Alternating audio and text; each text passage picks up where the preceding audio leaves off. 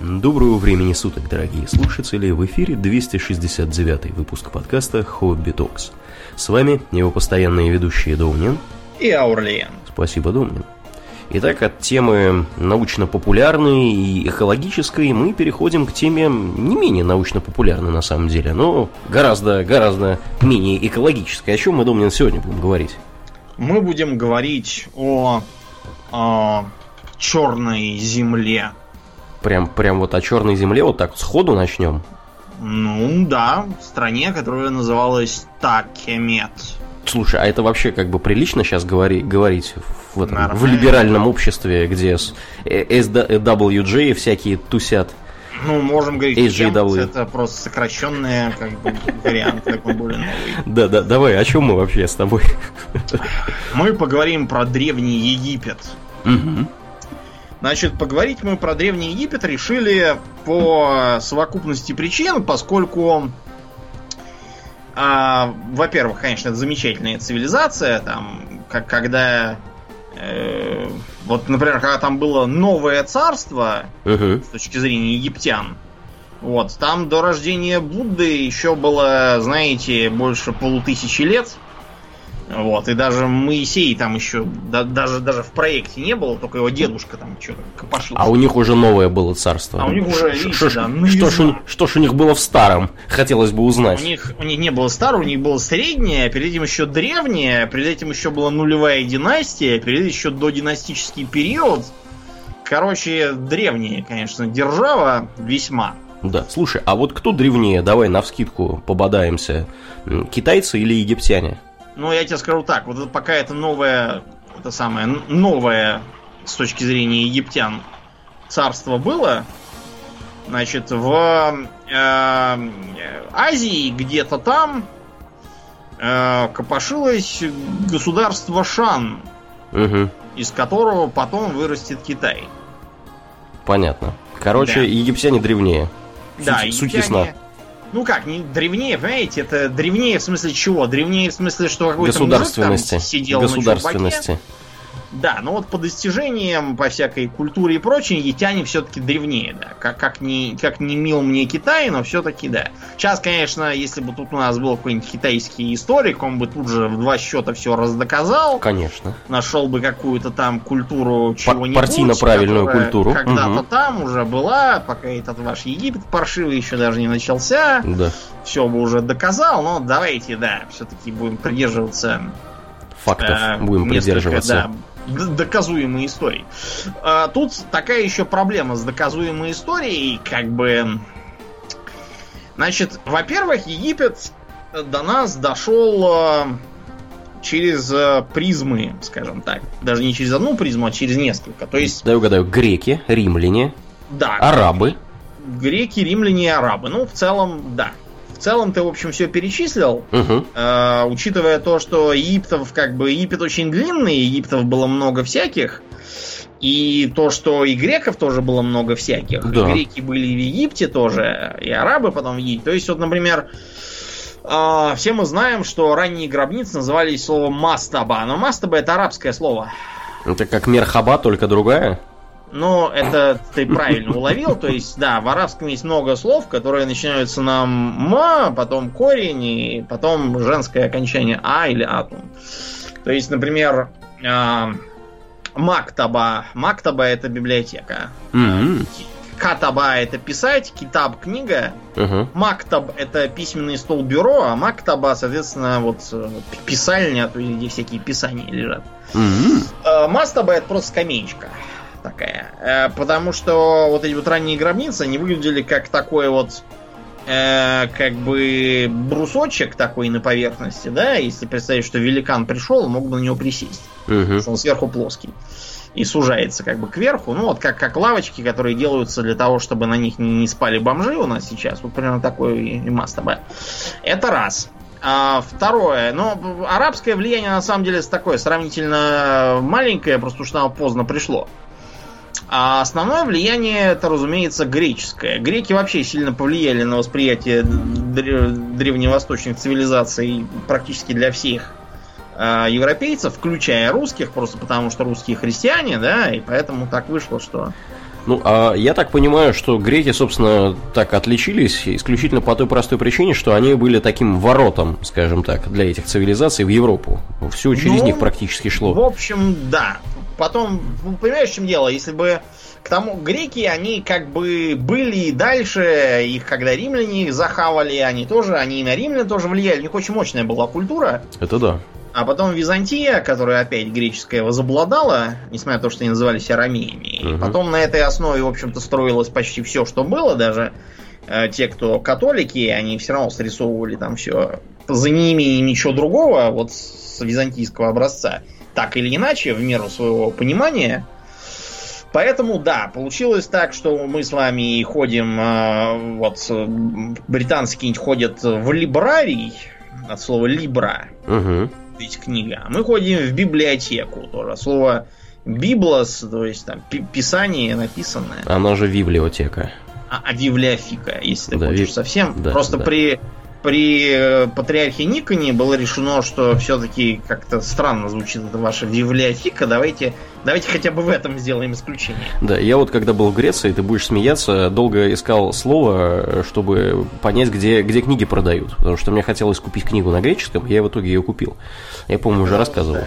Что, вот, что и, это в общем, называется книжный магазин. так, Да, да, да. ви- Вивлия... Она, по-моему, так и называется. То ли библиофика, то ли библиотека, и как-то вот, вот так вот. То есть Вивлио это у них э, книга, да, да. Либра это, это римская ведь, правда? Потому что ливр, Да. ливр, например, французский, да, при- из того же, с того же Либра, слова. да, это, это, это латин, латынь. Мгм. Вот, но, короче говоря, действительно так получилось, что многие старинные термины и имена мы знаем вовсе не так, как они были для современников, а так, как их потом перебрали греки. Причем, что интересно, досталось во многом и а, христианским, и иудейским изначально всяким. Ну, вот, например, все знают, да, что э, бог Саваоф, да, у христиан. Он же Ага. никакой не Саваоф, он же таки Цеваот. Цеваот. Да, я, поскольку имею представление о семитохамистском, цеваот совершенно явно от корня цва, то есть по, на иврите это сила. Угу. Есть там такая цва хагана ли Израиль, угнетающий арабский народ, сокращенно цагаль. А по-арабски тот же корень будет куа, то есть сила, и то же самое. То есть э, это, видимо, означает как бы силы, то есть, видимо, это множественное величие. То есть это что-то типа... э, вот есть такой термин, как силы, власти и господства в современном православном богословии Так. какие-то туманные очень сущности, там типа ангелов, что-то такое. Я не очень разбираюсь, но в общем вы поняли, Свалф это вот Цеваот, как, как вот извратили слово. Так вот, Цевалфу еще сильно повезло, Везунчик. потому что и, Египет, например, вот сейчас Египет называется Мыср, Мысар. да.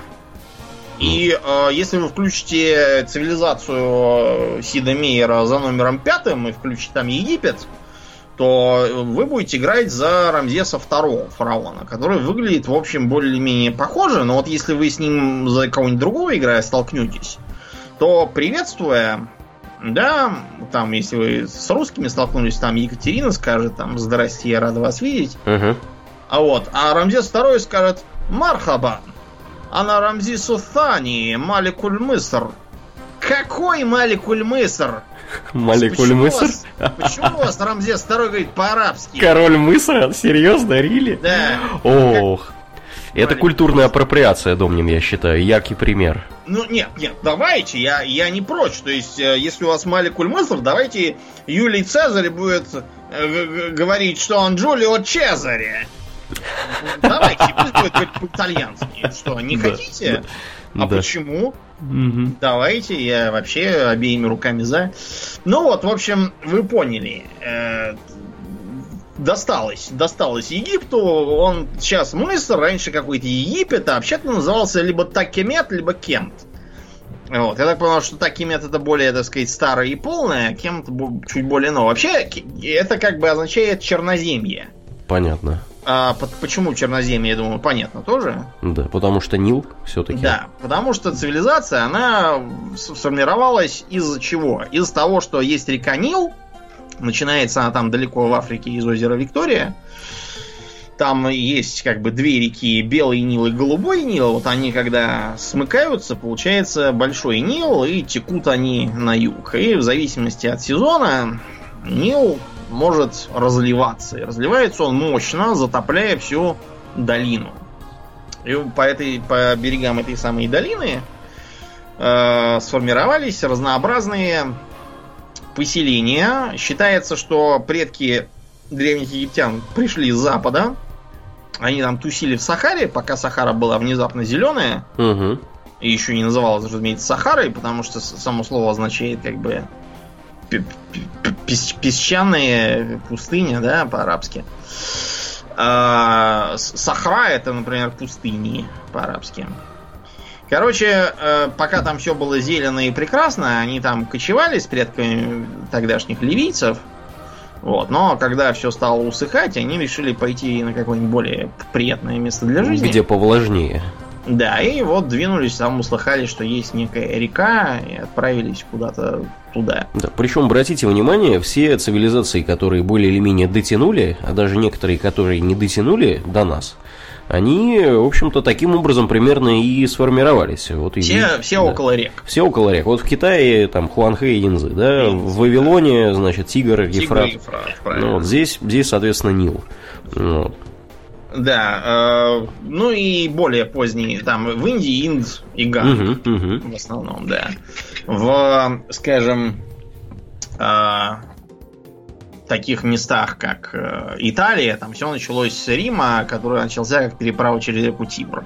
У нас в России вся цивилизация началась с чего? С того, что э, некий Ярл Хельги угу. собрал много народу, объединил племена вдоль э, рек вот, Волхова, Волги, Днепра. Решая утилитарную задачу. Да. Безопасности судоходства. Да. да, чтобы себе под контроль поставить. И вот таким образом получилась страна. Это норма, так сказать, жизни. Но вот у египтян был очень интересный пример того, что у них большая река, которая позволяет решать, во-первых, а, задачу транспорта. То есть, например, если Римская империя или там какие-нибудь еще империи, типа того же Китая, они были славны дорогами, угу. то в Египте ничего подобного не делалось. Вместо этого для транспорта применялся, собственно, Нил. А для того, чтобы... Ну, потому что он, если ты плывешь с юга на север, то тебя просто несет по течению, ты можешь просто лежать и посмотреть, чтобы не, не въехать там. В кого-нибудь, да. Угу. Да, а если ты с севера на юг, то там очень удобный ветер дует. Ты можешь Ставишь паруса и плывешь. Да, ну и гребцов тоже никто не отменял, потому что паруса все-таки были примитивные. А, кроме того, если тебе нужно не, допустим, севера на юг, а, допустим, с запада на восток, а, египтяне достаточно быстро додумались до того, чтобы делать оросительные каналы. То есть э, придумали следующее. Вот у нас есть Нил, он разливается, да? А если мы сделаем следующим образом, а, копаем длинную траншею по, по обе стороны, так сказать, перпендикулярно, После чего ждем, пока Нил разольется. Он, когда разольется, эти траншеи затопит. После чего мы можем там шлюз закрыть, и вода останется, когда из реки оно схлынет. Получится канал, который подводит воду далеко от реки. Можно не кучковаться всем вокруг долины, а жить на достаточно значительном по тогдашним меркам расстоянии. И, соответственно, можно использовать э, каналы как транспорт. То есть там мы собрали урожай какой-нибудь, мы его погрузили на лодочку, поплыли до реки на ней, там перегрузились на большой корабль, и оно все поехало дальше. Очень удобно. Прекрасно, прекрасно. Ну, в общем, как только они доехали до реки и освоили более-менее его хозяйство, сразу, например, отмечается то, что количество охотничьих орудий в слоях а, резко уменьшается. То есть э, оно не пропадает совсем, и, видимо, охота в доисторические времена составляла определенный там какой-то процент занятий и добываемой пищи, но ее значение снизилось до такого полухобби, полупрофессии, что-то такого. Вот. А в остальном началось, например, масштабное производство гончарных изделий. А гончарные изделия нужны для того, чтобы хранить зерно. Совершенно очевидно, что именно, именно увеличенному производству зерна это все и служило. А кроме того, производству пива. Пиво было очень важным напитком для египтян, и более того, оно даже а, служило как бы едой. То есть это было пиво не вот как сейчас у нас, когда мы покупаем. Жидкий охот, хлеб. Охота крепкая, да. Ага. Это было пиво достаточно густое, калорийное и при этом не очень пьяное. А, например, можно найти э, как бы среди артефактов там такой мальчик изображается с э, миской с какой-то и надпись написано на ним, что я голоден, дайте мне пивка. Прекрасно. То есть не, не в смысле там у меня похмелюга, дайте мне пивка. Именно я голоден, дайте мне пивка. Да. Ну, как бельгийцы, короче, которые пиво да. на завтрак детишки пьют. Я уже рассказывал, да. Да, да, угу. да известный. Да, О, кстати, про бельгийца, раз уж ты это тут вспомнили про него. Он сейчас в Бельгии, мой бельгиец. Он прислал фотографию. Короче, стоят три ящика пива вот, по цене двух бокалов пива в Стокгольме. Я не знаю, как они это делают в Бельгии, но, блин, это, это Я пипец. подозреваю, что это государственная субсидия. Государственное, государственное что-то, да. Выдают пиво всем, еще приплачивают за это. Да, ну у них там реально очень дешевое, очень дешевое можно найти пиво, прям вообще, да. Понятно. В общем, мне лучше от Бельгии держаться подальше. Да, да, это точно. А, короче говоря, все эти шевеления независимых так называемых номов, руководимых намархами, вот опять же, это греческое влияние, я не знаю, как номы были по-древнеегипетски, собственно, но э, считается, что объединил их, ну, по крайней мере, мифические, да, считается, что их объединил э, первый фараон Менес, который был как бы первый царь Верхнего и Нижнего Египтов. Это реальная личность или как Рагнар Лонгурок? Нет, Минес совершенно реальная личность, это точно. Но считается сейчас, что Минес он как бы скорее укрепил то, что было сделано его предшественником. Вот. А он просто как бы уже, уже сказал, что это всерьез и надолго. Понятно. И считает, он как бы считает за первого фараона. Хотя не очень понятно, как бы звался он фараон или нет. Э, и вообще, вот слово, слово фараон, да? Фараон на самом деле происходит от э, э, такого пероа. Пероа. Пероа. Да, перо означает большой дом. То есть вот, это то же кстати, самое, что Микадо. Да, вот это, кстати, единственное, мне кажется, что я помню из школьного курса истории, пятый класс, э, древний Египет и Древняя Греция. Я тут уже Домнину рассказывал за кадром, почему я помню mm-hmm. так мало, потому что у меня была очень-очень-очень плохая учительница. Она была просто, просто невероятно э, какая-то. Мне кажется, она была, мне кажется, у нее что-то было с головой не так. И она наводила на меня ужас, и не на одного меня, на весь класс наводила ужас. И история была прямо вот на дне э, списка моих любимых предметов. После того, как преподавательница сменилась, учительница сменилась, история поперла наверх. Так что mm-hmm. да, да. Да, большой дом это да, это говорят да, даже в пятом классе. В высоком замке, да, угу. Да, да, да. Это нетрудно заметить эвфемизм. Э, более типичным наименованием было Нептауэ. Нептауэ это означает э, как бы царь двух царств, то есть. Верхнего и Нижнего Египта. Это же отражалось и в его замечательной короне. Значит, э, у правителей Нижнего Египта, который к северу, да, ближе к морю, у них была, был такой красный ободок типа диадема, назывался Дишрет. А которые в Южном Египте и части современного Северного Судана, а, у них был белый колпак такой, а, который назывался хиджет. Сравнительно высокий. Когда вот Минес или его предшественник, судя по всему, а, объединил два царства, то это все тоже соединилось в, два, в двойной такой убор, называвшийся Пшенти. Вот. Такая получилась корона, то есть белый колпак, который опоясан красным, красной диадемкой. Вот. А э, это такой парадный, скажем так, убор. А в норме он ходил в примерно таком же головном уборе, как и все, под названием Немес. Это вот этот белый капюшончик. Немесы носили все подряд, на самом деле, в Египте, у кого хоть хоть что-то было для того, чтобы прикрыть башку. Просто как бы простые люди ходили в Немесе из тряпки, а этот ходил в каком-нибудь золототканом из выбеленной ткани, в общем. Понтовый, короче. Да, да. класса. Вот, а еще был такой у него боевой головной убор, которым э, он должен был венчать себе башку, когда ехал избивать там кого-нибудь. Называлась хипреш. Синяя такая. Ее тоже многие видели. Такой синий с золотыми вставками головной убор. Вот. Его трудно описать. Вы, я думаю, все видели. Если не видели, погуглите фараонов, там какой-нибудь из них будет примерно в нем. В синей шапке. Да, а, ну это не шапка, это вот именно видно, что это такая корона скорее. А, да, кроме того, можно сказать, что фараон это вообще такая семито-хамитская переделка. И более того, если мы откроем с тобой а, Коран, то обнаружим, что пророк Муса, Моисей, который вот, он э, уводил, так сказать, свой народ от неверующего в Господа царя Египта, которого звали Фараун. Никому он не нравился, этот царь Египта. Ни христианам, ни иудеям, никому. Да. Ни, ни мусульманам, вообще всем не угодил. Как он так сподобился? Поразительно. Да, ну, мы немножко дальше скажем еще на тему вот этой всей истории с Моисеем, потому что она довольно темная, путанная, и непонятно, кто там все-таки кого угнетал, кто, кто, кто ушел и почему ушел. Там не очень понятно.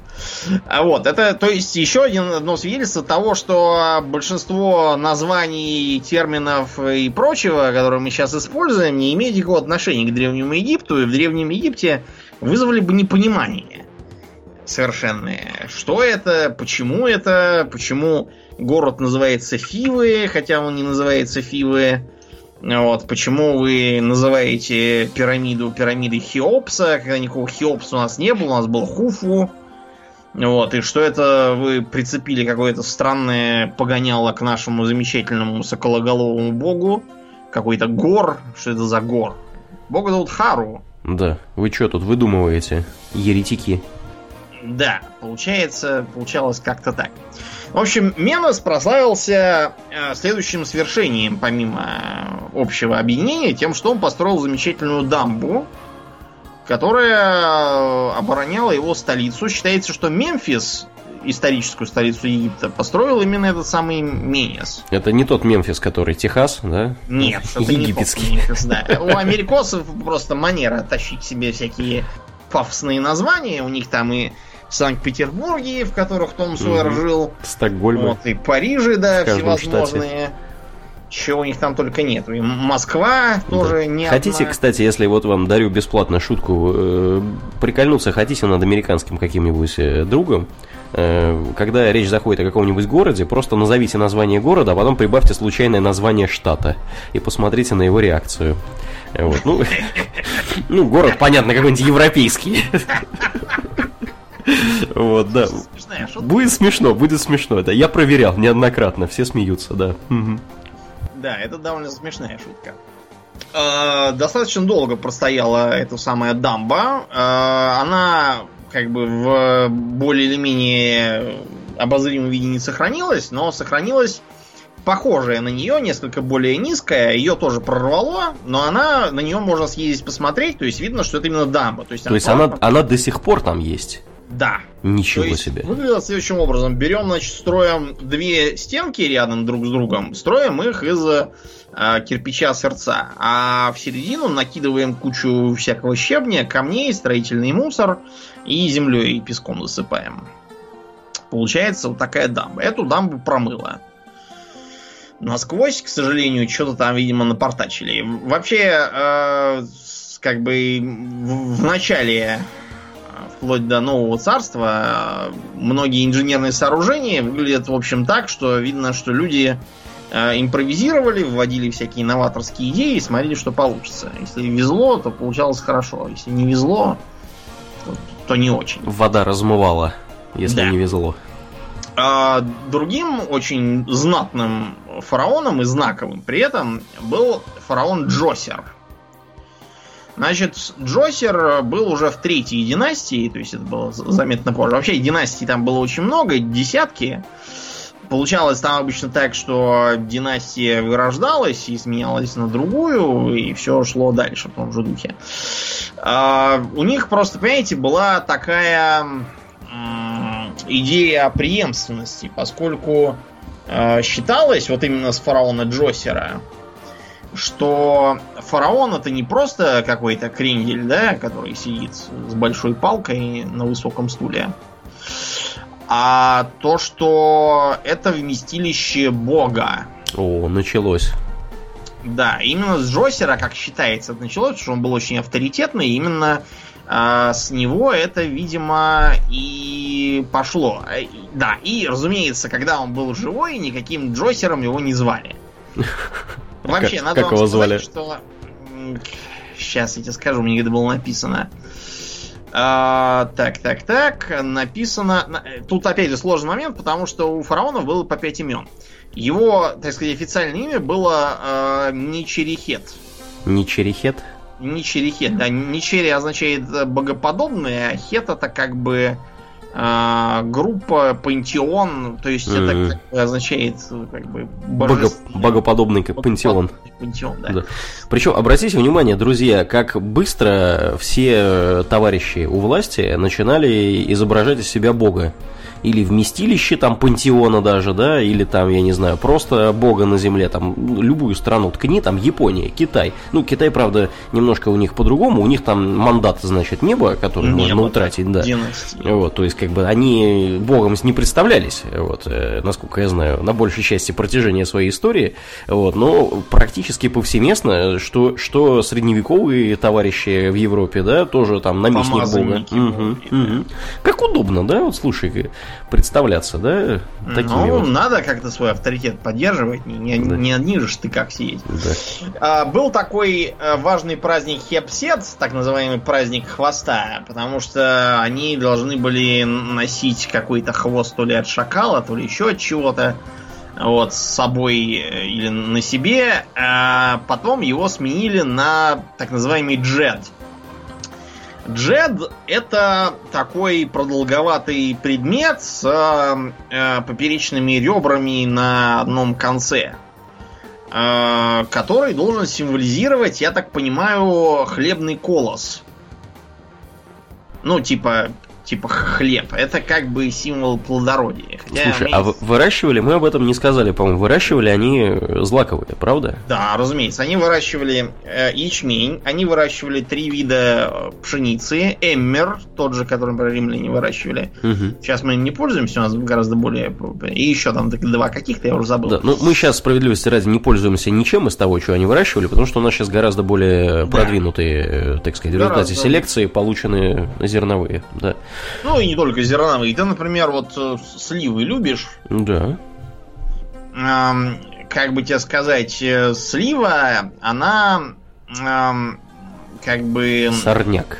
Нет, она не сорняк, она как бы гибрид э, черновника и алычи внезапно. Ого, ничего себе. Да. То есть это гибрид дикорастущий еще был, да? Ну, если, допустим, выращивать... Вот, например, египтяне выращивали огурцы и некоторые другие, э, типа кабачков там. Мгм. Вот. Если вы будете делать так же, как они, то у вас могут получиться, например, кабурцы. Кабурцы. Да, случайно. Это примерно как килясамбль или лесокомбль. Да, примерно, только они, знаешь, они очень как бы полезны в том смысле, что непонятно как бы к чему их применять. Они как огурцы не то, как кабачки не то, а что с ними делать непонятно. Да, я, значит, отвлекся. Короче говоря, Да. этот самый хипсет, он изначально, судя по всему, заключался в том, что постаревшего фараона э, во время ритуала заводили в храм и мочили его там ритуально а выводили в в его облачении уже его молодого наследника и говорили, что наш хор, ну, который бог, ом- омолодился. Ничего себе. И Да, люди в это верили? Ну, не знаю. Там, знаешь, там что, во что только не верили. Э, Понимаете, древнеегипетская религия, судя по всему, является э, такой очень большой корпорацией всевозможных местных культов э, с разнообразными местными порядками, э, разным отношением к разным богам, то есть там для, э, допустим, тех, которые жили ближе к реке, для них э, было обожествление рыбы. Там был какой-то рыбный бог такой, который Мгм. выглядит как рыба. Ага. А те, которые жили далеко, они могли, например, иметь табу на употребление рыбы. Потому и... что пока к ним рыба приедет, она уже стухнет, Да, она понятно. уже протухнет, да, очевидно. У них вместо этого были какие-нибудь там ближе к пустыне боги. Вообще, если вы обратите внимание на египетских богов, для них характерно, э, характерно звероподобие. То есть, например, бог, э, вот тот самый Хор, который вообще-то Хару, да, который олицетворяет в том числе солнце, он с головой сокола. А вот, например, крокодил это бог Сибек, а, который кот это Баст, Бастет. А, в том числе Бастет изображался с львиной тоже головой. Как правило, именно львицы, то есть женского пола. Такой свирепый довольно. А, бог знаний тот, он имеет голову Ибиса с длинным птичьим носом. Вот, а, скажем, э, Анубис, он шакарий головой. Интересно, что бог Сет, он как бы и... Он как бы тоже как бы с шакарей головой, но он так и назывался, а называлась именно как бы Сетова тварь. Что-то такое. Много было богов, связанных с, с крупным рогатым скотом. Вот, например, э, богиня неба, Нут. Она изображалась как огромная корова, вот, которая над нами стоит, и вот небо это вот стоящая над нами большая корова. Оригинально. Потому что, да, предки древних египтян, которые пришли к реке, они пригоняли с собой, соответственно, свои стада, потому что они были как, такими полукочевыми скотоводами. Поэтому так вышло. Было еще довольно много разных быков всевозможных. Апис, к примеру, один из самых известных священный бык такой. У него в Мемфисе был крупный храм. А, он был как бы, с одной стороны, сам себе бог, а с другой стороны, он был таким а, подручным у верховного бога Осириса. Про Осириса, я думаю, в том или ином виде слышали все. Э, разумеется, это все латинификация. В э, Египте его звали скорее как-то типа э, Усир. Озир. Что-то такое должно было быть. Угу. Да, Осирис это, разумеется, все новодел да. древних греков. Да, да.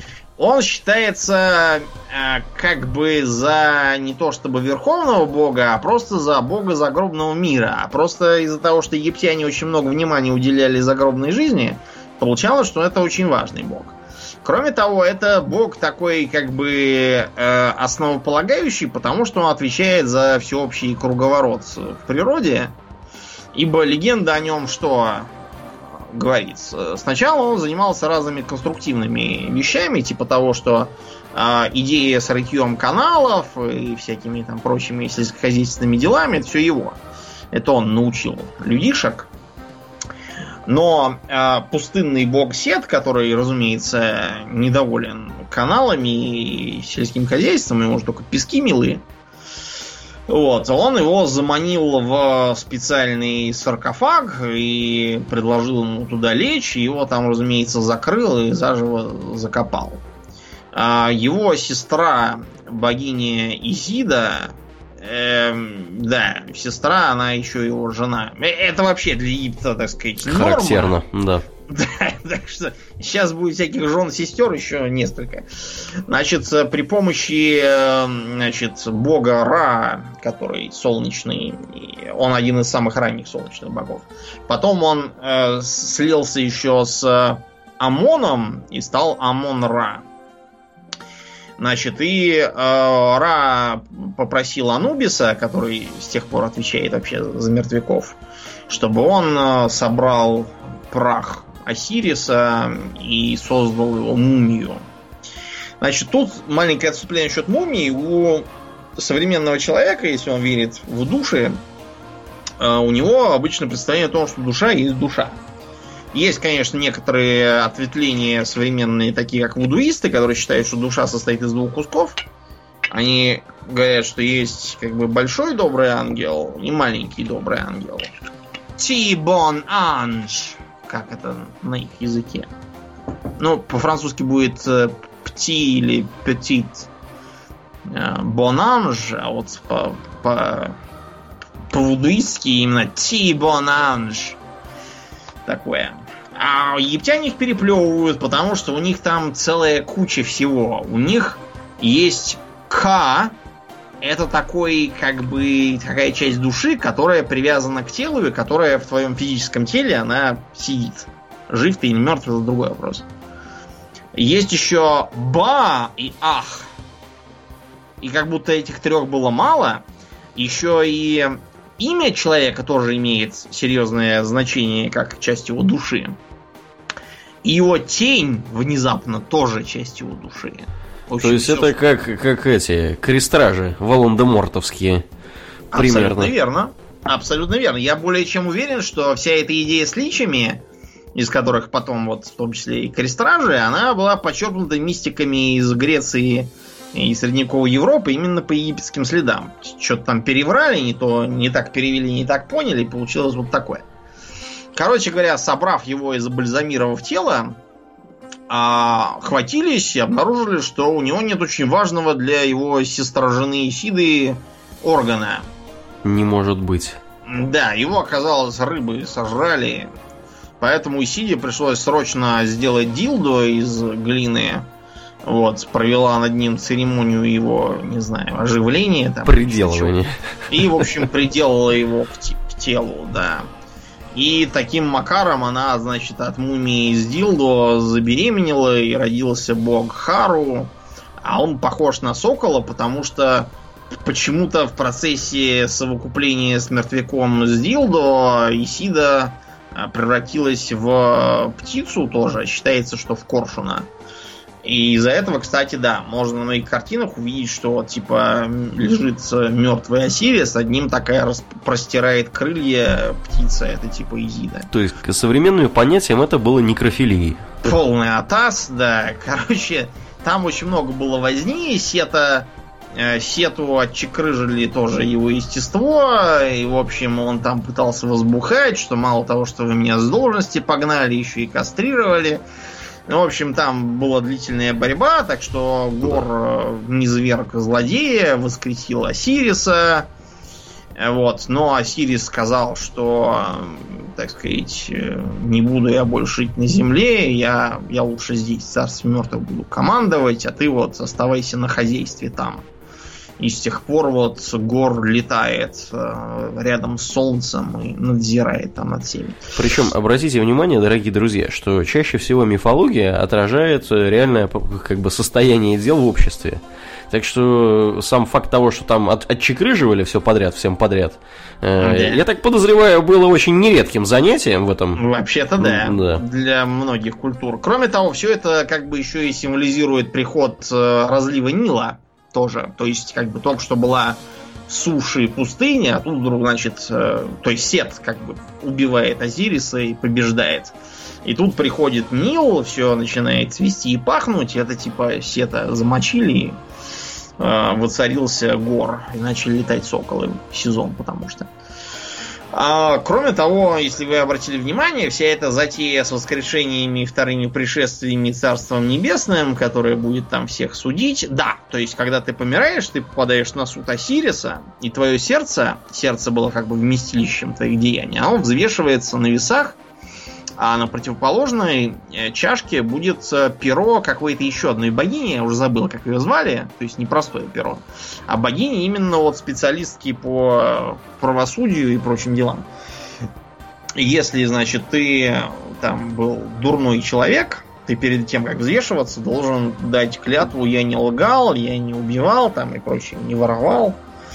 Если ты все правильно сказал, то твое сердце там, по-моему, должно то ли перевесить, то ли не перевесить, я уж не помню, что оно должно. В общем, если показалось, весы показали истинность, то ты отправляешься дальше в царство мертвых и живешь там припеваючи, а если нет, там такое специальное чудище сидит, которое жрет тебя. Съедает.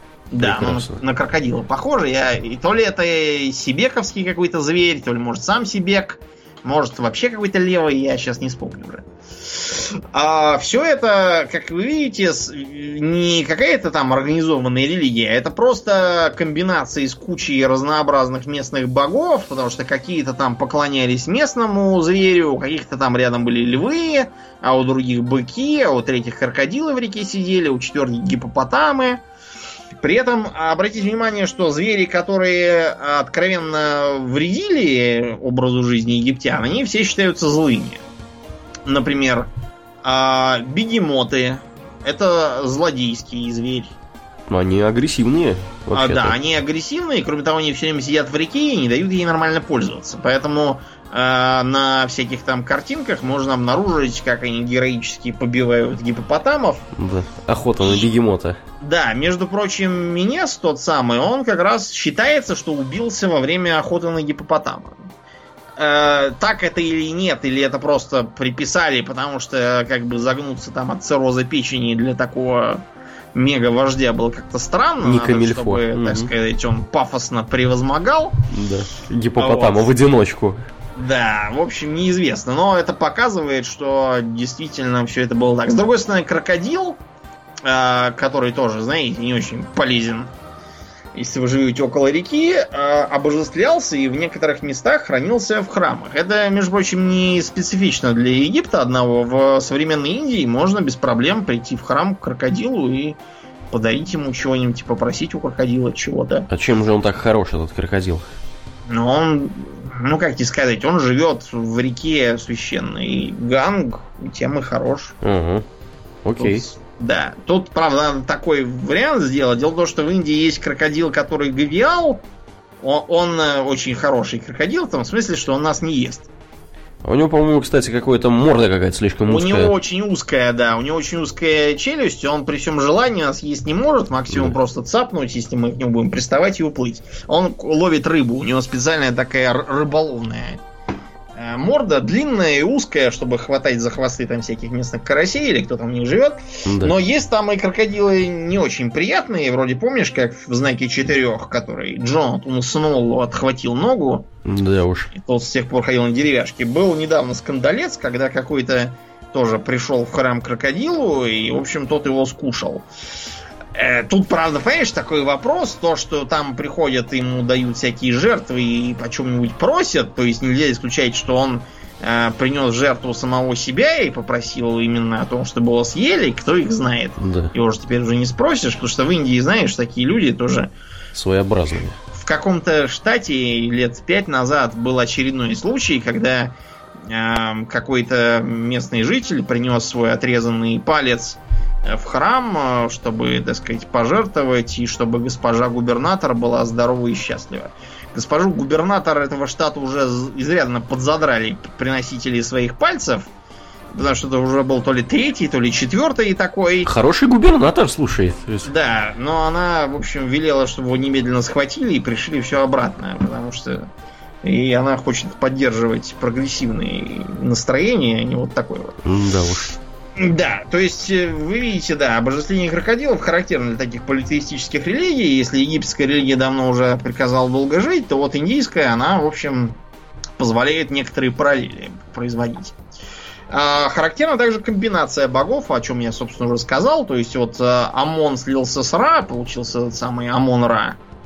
А, кроме того, можно, например, обратить внимание на таких вот подбогов, типа того же Аписа, который тоже присоединяется то к Осирису, то к Ра, как его типа... э, Приспешник. да, приспешник такой. Вот. Ну и потом пришло еще и греческое влияние, но мы про это сегодня не будем говорить, потому что очень иначе получится длинно. Мы остановимся на эллинистическом периоде, про него говорить не станем. А, вернемся к мумиям, потому что мумии дело интересное. Да, да. И самое, самое известное, можно сказать, наверное. Да, Египетские есть- проклятия и мумии. Это вот первое, что приходит в голову Да. публике. Начнем, пожалуй, что с мумией. А, дело в том, что в Древнем Египте было распространено а, сохранение тел умерших. Ну Высушивали на солнце? Первыми, видимо, примерами было просто закапывание в песочек. И потом, когда там песок сместился, или, может, там стали чего-то там рыть, чтобы строить, обнаружили высохшее тело, которое можно, если хорошо знать покойника, даже признать. Мгм.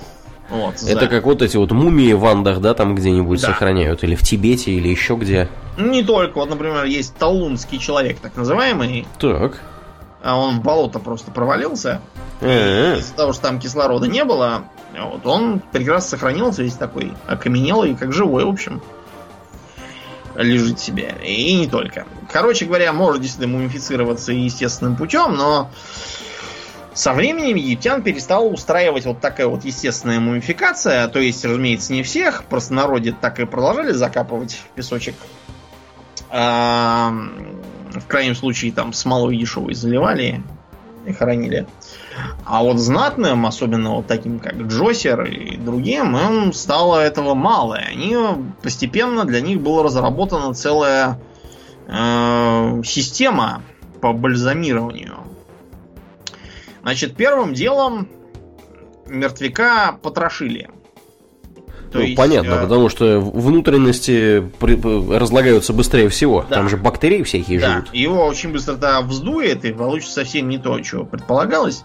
Поэтому делался разрез с левого бока, удалялись внутренние органы, кроме сердца. Напоминаю, сердце это вот где, собственно, сидит дух, который надо будет взвешивать. А во-вторых, почки. Я не помню, почему почки, почему-то. Мозг тоже удалялся.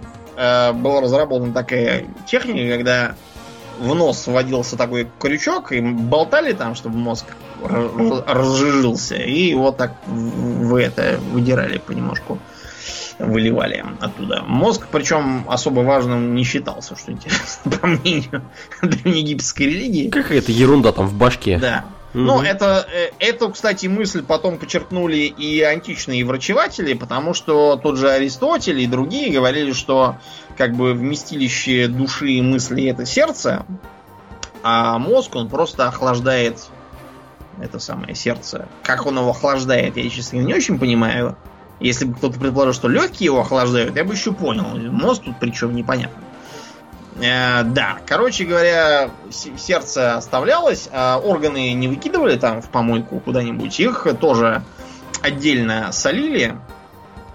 То есть э, раньше считалось, что их солили вот как сейчас мясо солят, то есть в рассол клали. Но потом оказалось, что все это было не так. Брали просто кучу соли и засыпали ей труп, а отдельно в горшках солью высаливали органы горшки, в которых эти органы хранились, назывались канопы. А, высушившийся там примерно месяц небольшим это занимало, э, труп, его старались сохранить более-менее похожим на живого, для чего ему в живот набивалась э, смесь из э, тканевых полос, которые были пропитаны ароматическими смолами и разных других интересных вещей, типа там благовоний, мешочков с этой самой солью. Ну вот как, знаете, в ботинки всякие кладут мешочки с солью. Маленькие кроссовки, да?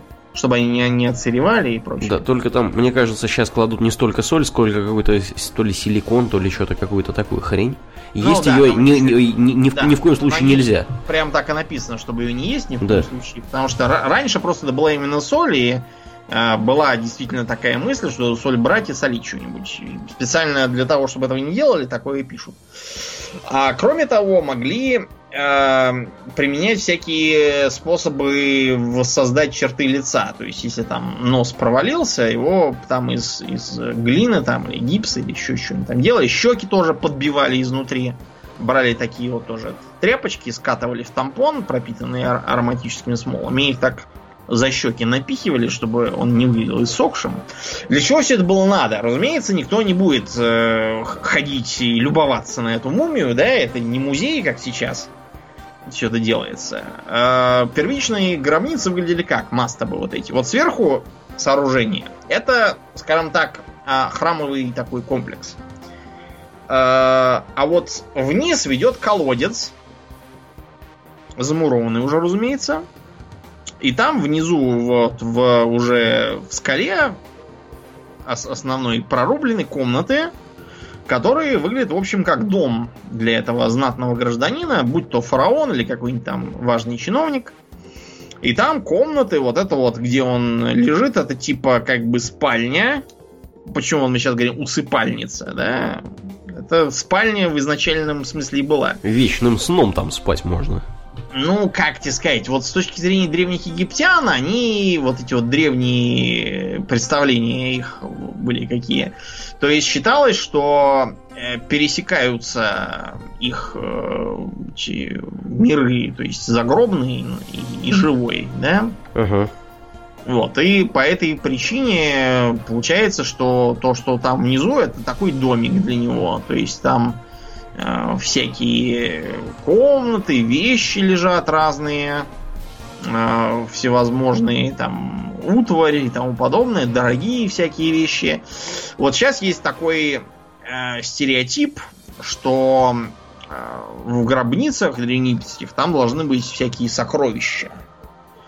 Там действительно есть сокровища, но только, понимаете, сокровища с точки зрения египтян древних. А, это какие же? Ну вот для нас сейчас сокровища это что? Золото, бриллианты. Ну да, драгметаллы, да. Египтян главное сокровище с нашей точки зрения это всякие украшения, сделанные из э, там ляпис лазури и тому подобное. То есть это да, неплохо, учитывая историческую ценность, но э, золото, понимаете, внутри Египта оно особо не использовалось, кроме как э, декораторский материал. То есть, представьте себе, что Египет древний это такая двор-фортресс. Как бы. То есть золото использовалось в основном для того, чтобы его отправлять соседям в качестве э, такой прото-торговли. То есть ты им отправляешь золото, которого в Египте действительно было достаточно много, а они тебе отправляют свои какие-нибудь важные товары тоже в дар. То есть это просто, чтобы не опускаться до торгашества, это считалось как-то недостойно для порождений богов. А это было вставлено типа как братские дары. Они друг друга называли братьями в письмах и посылали друг другу. Вот фараон золото послал, а этот, допустим, ему прислал древесину важную. Потому что в Египте никакой древесины нету. Та, что есть, да, дает ценную тень, и пилить ее вам никто не даст. Даже сейчас, между прочим. А чтобы, например, делать луки, им приходилось далеко из Нубии переть э, древесину подходящую. Нубия это где сейчас Судан. Э, это и сейчас далеко, а тогда было еще дальше. То есть это все было дорогущее дело. И вот если бы мы с вами нашли всякую там сокровищницу нетронутую, то обнаружили бы там, например, давным-давно высохшее винище или всякие там из дерева поделки какие-нибудь, которые для нас сейчас не особой ценности не имеют. Ну, то есть, если мы с вами археологи для музея стараемся, то, конечно, имеет, но если мы с вами Индиана Джонс какой-нибудь там разворовывающий или Лара Крофт, то ни хрена хорошего мы там сами не найдем. Поэтому, да, такие были странные представления. Вот. Ну, в общем, мумию, после чего заматывали в ткань, а, кстати, нередко эта ткань расписывалась там всякими текстами из книги мертвых, например. Те, кто смотрел художественный фильм «Мумия», помнят, что там была книга мертвых, которая там какая-то адский запретный текст содержит, и если ее прочесть, то черт там знает что начнется, все воскреснут. Содом и Гамора начнется. Конец света. Книга мертвых это был обычный как бы текст, типа, не знаю, там, священного ну, обычный священный текст. Он был, по сути, путеводитель по загробному миру. И никакой был не запретный, и строки из него обычно покрывали стены гробниц или вот э, рисовались на полотнах, которые заворачивали мумий. Э, то, что изображается в кино и особенно мультиках, то, что мумия замотана в какую-то марлю, которой мы с вами перебинтовываем потянутую лодыжку, это бред. Да были достаточно широкие такие полосы, и, соответственно, мумия пеленалась вот как младенец. Плотно. Отдельные руки и ноги никто ей никогда не оставлял. И ходить мумия не может. Более того, понимаете, сама вообще идея того, что мумия встала и начала, вытянув руки перед собой и урча мозги или что-нибудь в духе, ходить и на кого-то нападать, для древних египтян было полной дичью. То есть понимаете, это, это примерно такой же маразм, как представить, что э, мощи святых э, могут, э, не знаю, во время конца света для авраамических религий воскреснуть и начать всех жрать.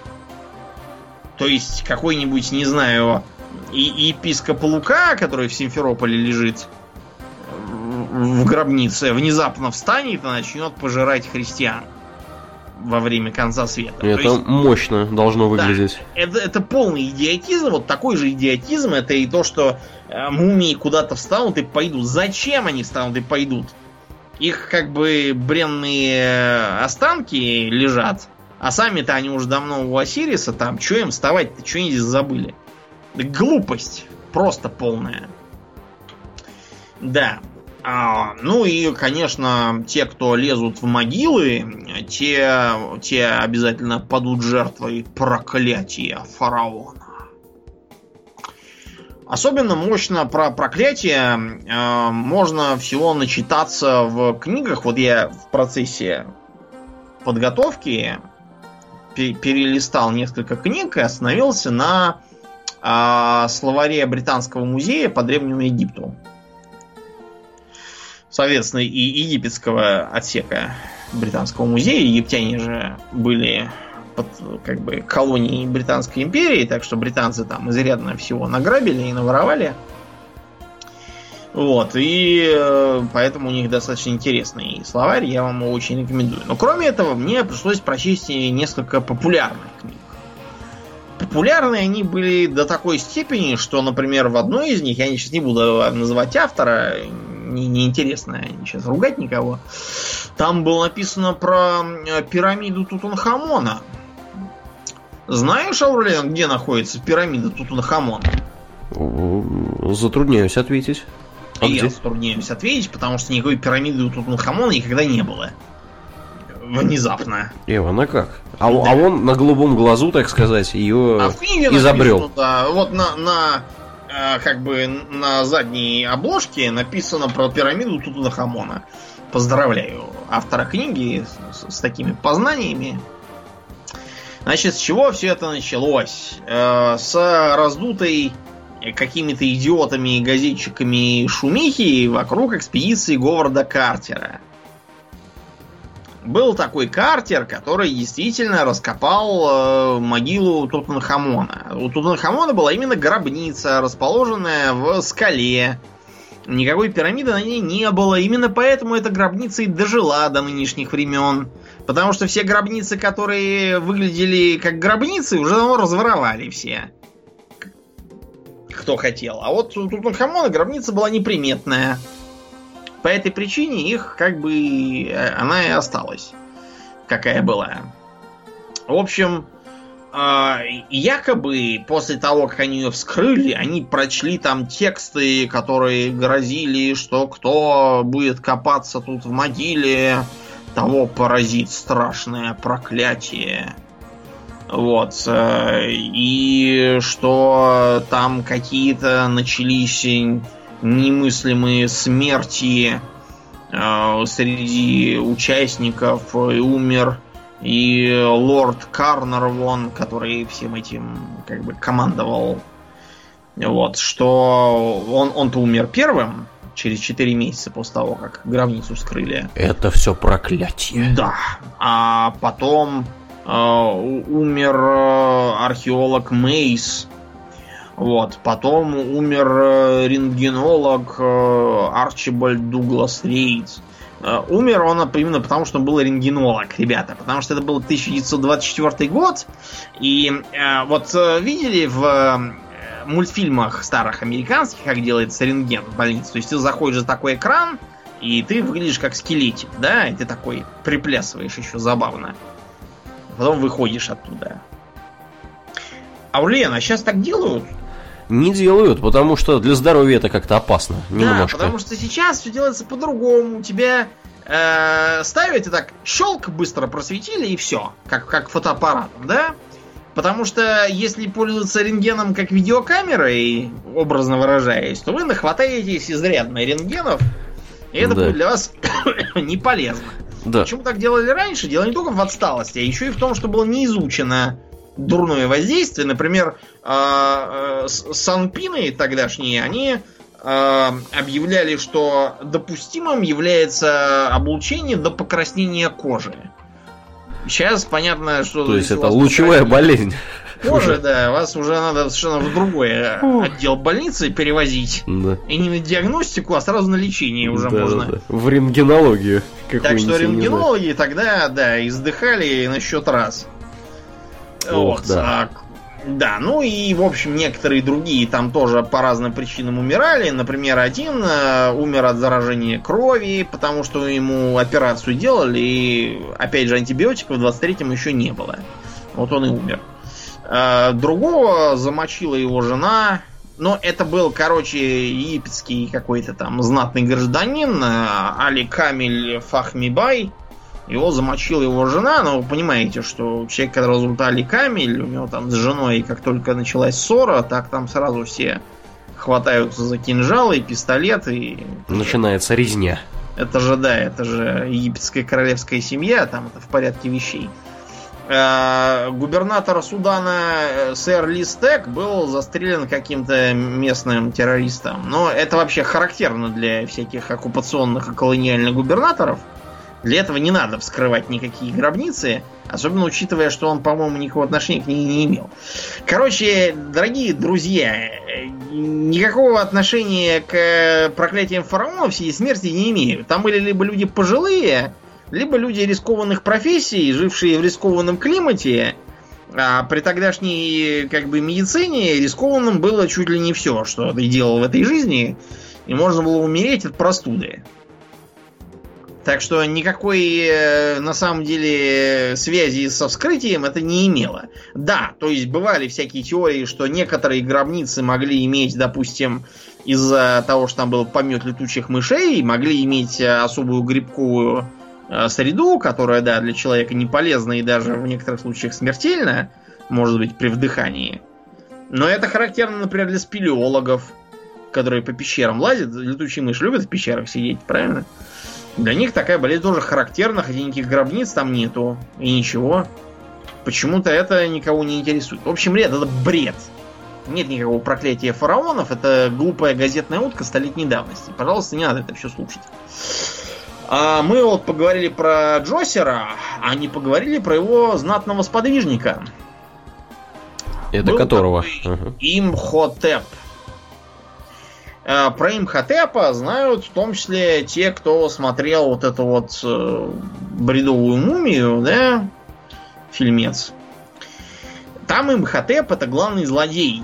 Это типа он был злобный жрец, который э, там э, имел шашни с какой-то там то ли женой, то ли еще кем фараона по имени Аноксинамун. И, в общем, за это его приговорили к отрубанию языка и вечному заточению с плотоядными скоробеями в саркофаге. И, в общем, э, он после этого воскрес и стал всех терроризировать, в том числе этими самыми плотоядными скоробеями. Плотоядных скоробеев не бывает. Скоробеи являются как бы навозниками, то есть они потребляют навоз. И точно такие же жуки живут там у вас рядом с, не знаю, с ближайшей фермой на навозной куче. И да, они просто из-за того, что они скатывают эм, шарики из дерьма, чтобы их личинки, когда вылупятся, имели что им кушать на первое время. Египтяне как бы сочли вот это вот катание шарика как, э, как бы передвижение солнца по небу. Поэтому священные изображения скоробеев, они вот именно вот как бы скоробея, над ним диск солнечный.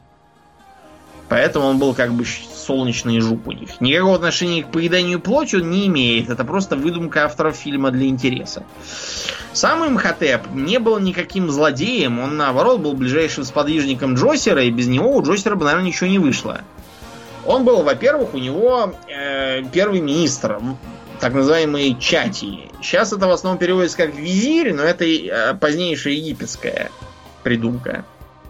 А он был как бы вот первый министр именно Чати. Он был верховным жрецом э, солнечного бога Ра. И он же был главным архитектором. И он построил пирамиду Джосера. Пирамида Джосера отли- это первая пирамида и отличается от других она тем, что она подобна э, пирамидам, например, Мезоамерики. То есть она является ступенчатой пирамидой. Почему же мы ее считаем именно за первую пирамиду, если она не совсем пирамидальная, по сути, она уступчатая такая, на зиккурат скорее похожа? А потому, что в отличие от предшествующих гробниц, она построена не из кирпича сердца, а из камня. И это, между прочим, большое достижение. То есть они камни натащили туда? Не просто камни, они блоки высекали и тащили камень, да. Слушай, ну это очевидно, мне кажется, это инопланетяне им помогали. Рептилоиды, э, летающие машины, все дела. Не могли они, они были не настолько умны. Да.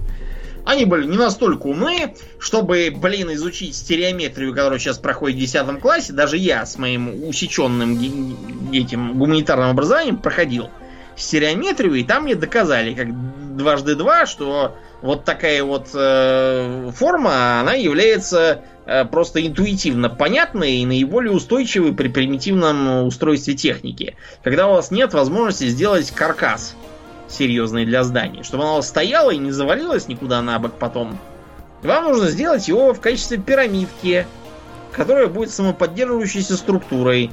И от возраста будет не заваливаться куда-то там, а наоборот, э, все больше и больше слеживаться.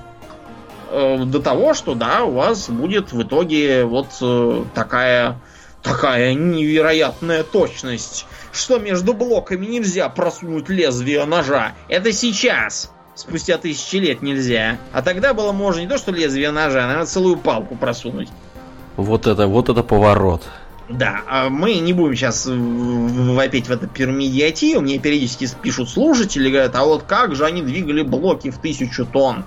Я уже пятому или шестому слушателю пишу, что точно так же, как 200 э, лет назад двигали полторы тысячи тонн, которые сейчас стоят под памятником Петру и знаменитым медным всадником в Питере. Двигали их по точно той же технологии, что была и у древних египтян. Абсолютно. Только лошади, может, немножко потолще стали из тех времен, а так все то же самое. Катки и чисто мускульная сила людей и лошадей. И ничего, довезли. Почему-то никакие пришельцы при строительстве не помогали. Хотя мы один раз же даже упоминали идиотов, которые утверждают, что Петербург был построен не тупыми древними с нашей точки зрения, uh-huh. а пришельцами, и все вот эти вот дворцы, это на самом деле они ушедшие под землю, а там они под землей на самом деле еще на километр простираются. То есть это как в Империуме, да? Как, это как, как, да, или как вот две мирские города такие, угу. да? Угу. Вот. Мы не будем обсуждать позицию идиотов, потому что просто идиотов много, а мы одни.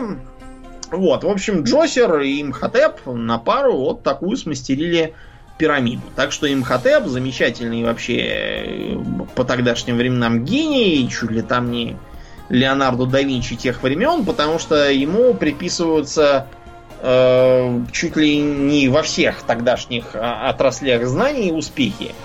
Он и врач был, как тогда считалось. Э, вот, написал якобы, может быть, это, конечно, приписывается, а может, это действительно он, написал трактат по медицине, а кроме того, составлял всякие документы по тому, как следует писать художественную литературу.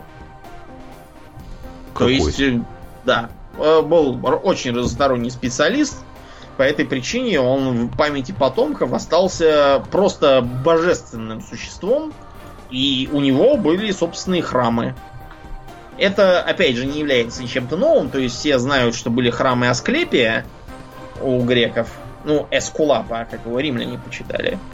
Э, Причем явно, что Асклепий был просто исторической фигурой, был очень успешным врачевателем.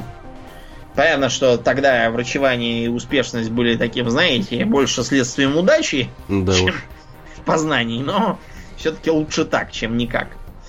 Вот, и до сих пор ищут гробницу этого самого э, Имхотепа, которого, между прочим, греки тоже как Асклепия почитали местные Пока ничего не нашли, к сожалению, да, не нашли. А Рамзес II тоже был очень, очень интересный персонаж, потому что вот в цивилизации-то его не просто так поставили. А, Рамзес был, во-первых, очень могучий такой мужик. Очень могучий. То есть он был двухметрового роста, широченный, очень воинственный, прожил почти сто лет. То есть, да, понимаете? То есть это был просто титан такой. Много воевал, его изображают там на разных э, фресках, как такого, знаете, э, такая, знаете, куча войск, и такой огромный титан такой едет на огромной колеснице и стреляет из лука. Вот это вот Рамзес второй. Он был вот такой почитаемый мужик. Поэтому один из известных нынешним фараонов это вот именно Рамзес второй. А другой известный тот самый Тутанхамон, но он как бы... Так, ладно, тут надо сделать небольшое отступление. Дело в том, что перед Тутанхамоном был другой знатный фараон, только он не очень понравился современникам. Вообще-то изначально этого предшественника Тутанхамона звали Аменхотеп IV. Амен это как бы Амон, то есть бог солнца, Амон-Ра. И Аменхотеп означает э, э, делающий счастливым этого самого Амона-Ра. А, с ним связано сразу много интересных вещей. Правда, те, кто там в его времена жил, они как-то не очень обрадовались этим интересным вещам. Потому что было это в Новое Царство, и считается, что этот период был э, пиком развития вот, древнеегипетской цивилизации. А как мы знаем, если есть пик, то дальше все покатилось к чертовой матери. Вот. Значит, он был э, второй сын, там просто первый дал дуба. Его мама Тия, или Чиуауис какая-то, как-то так звали, непонятно. Эм, да. Она первое время правила за него, потому что он был, как считается, еще маленьким коронован как фараон. Просто он поначалу был соправитель своего папы. Потом в неустановленное время он стал вроде как отдельным фараоном. Некоторые есть данные, что с 12, другие, что с 18 лет.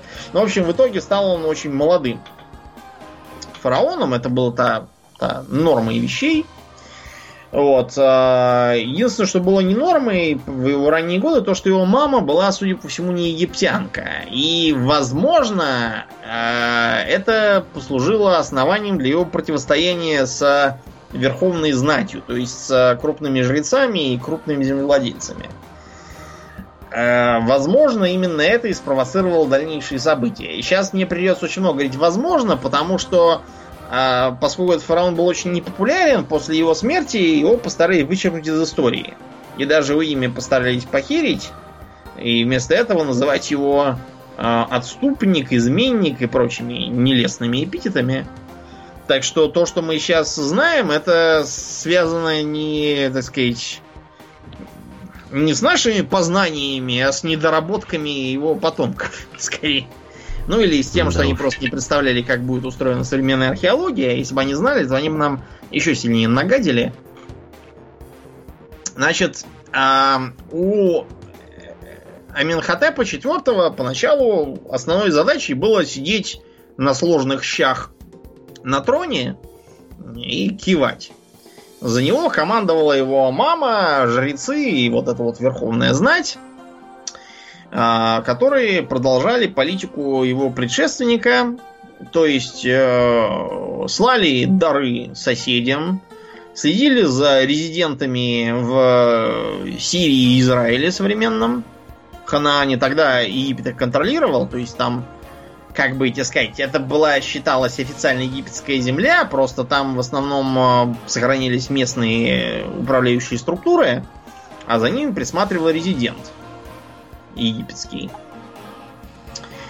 А постепенно у Аминхотепа начались всякие противоречия с этой верховной жреческой верхушкой, и он начал, соответственно, всякие поползновения делать, чтобы ограничить их деятельность.